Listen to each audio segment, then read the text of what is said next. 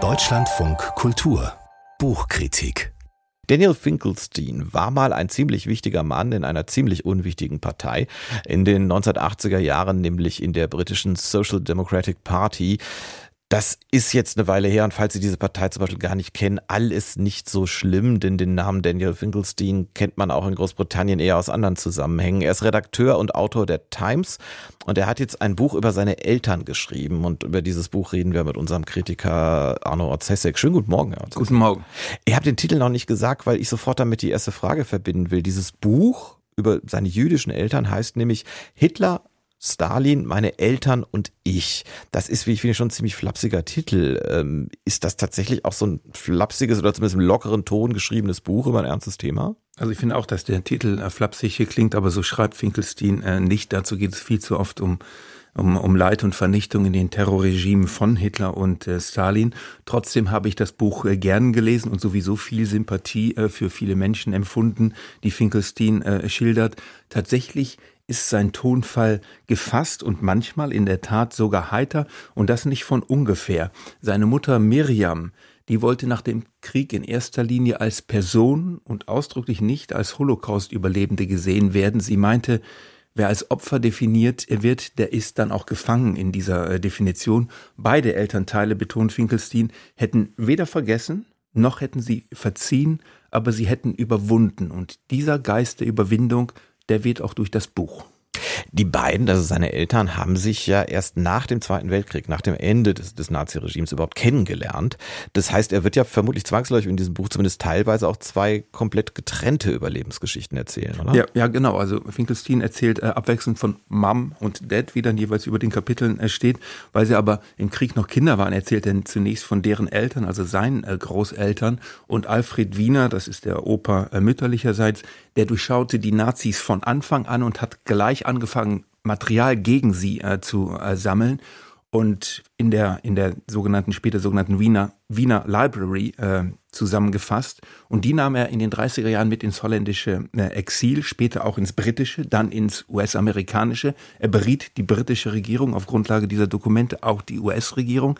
Seine Frau Grete und die drei Töchter, darunter eben Daniels äh, Mutter, die äh, ließ er in Amsterdam. Er glaubte sie dort sicher. Was passierte? Die Wehrmacht marschierte ein. Und Grete und die Töchter, die kamen dann ins KZ Bergen-Belsen. Äh, die entgingen äußerst knapp den Transporten nach Osten, damals ein Synonym für ins Gas, und gelangten dann auf abenteuerliche Weise in die, äh, über die Schweiz, ihrerseits in die USA. Und währenddessen da hauste Amalia Diamantstein mit dem kleinen Ludwig, später der Vater von Daniel Finkelstein, im sibirischen Gulag, deportiert aus Lviv, polnisch multikulturell äh, damals. Dort hatten sie im Wohlstand gelebt, bis sie als Bürger der falschen Klasse, eben als Bürger, äh, ins Kreuzfeuer der Stalinisten äh, gerieten. Finkelstein erzählt also parallel vom Leben und Überleben seiner Vorfahren unter Hitler und unter Stalin. Aber es sind ja schon zwei verschiedene Dinge. Sie haben es auch nochmal erwähnt. Zum einen gehörten Sie der falschen gesellschaftlichen Schicht an, dieser Bourgeoisenschicht äh, in der Sowjetunion und vorher die Verfolgung aufgrund äh, Ihres jüdischen Glaubens. Hält er das vergleichbar? Vergleicht er das? Wie gewichtet er das, diese verschiedenen Formen, Formen von Verfolgung? er hält es nicht nur für vergleichbar, sondern er zieht auch äh, sehr viele Parallelen. Also auch vertiefende Darstellung der jeweiligen Ideologien. Du deutest es jetzt an, Sie deuten es jetzt an. Darauf hat er, äh, darauf verzichtet äh, er. Äh, dafür zeigt er umso gründlicher, wie die Repression im Alltag der Verfolgten gewirkt haben und sich dann äh, gleichkamen. Also das ist kein systematischer Vergleich, den ein Historiker so unterschreiben er würde. Aber er zeigt, wie im Gulag und im KZ der Alltag, jetzt Vernichtungslager ausgenommen, sich ähnlich war. Läuse sind Läuse, Hunger ist Hunger, eine willkürliche Exekution ist eine willkürliche Exekution. Und letztlich zeigt Finkelstein, wie der rote und der braune Terror die europäische Zivilisation praktisch im Gleichschritt, nicht auf die gleiche Weise, aber praktisch im Gleichschritt äh, verheert haben. Er meint, für jedes Verbrechen, dessen die Nationalsozialisten in Nürnberg angeklagt worden sind, sollten auch die Sowjets, hätten auch die Sowjets angeklagt wo, äh, worden wer werden.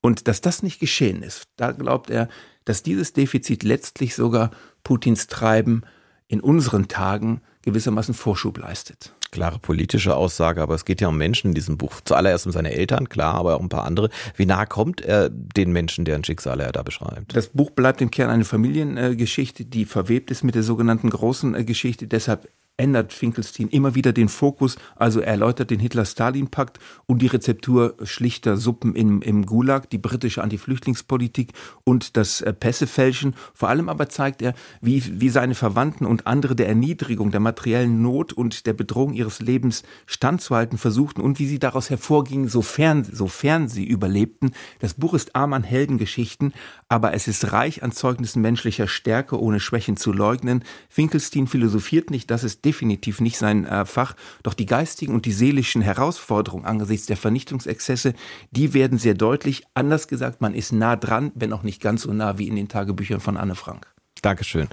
Arno Ozessek war das über Hitler, Stalin, meine Eltern und ich. Das Buch von Daniel Finkelstein ist in der Übersetzung von Barbara Schaden im Verlag Hoffmann und Kampe erschienen. 512 Seiten kosten 28 Euro.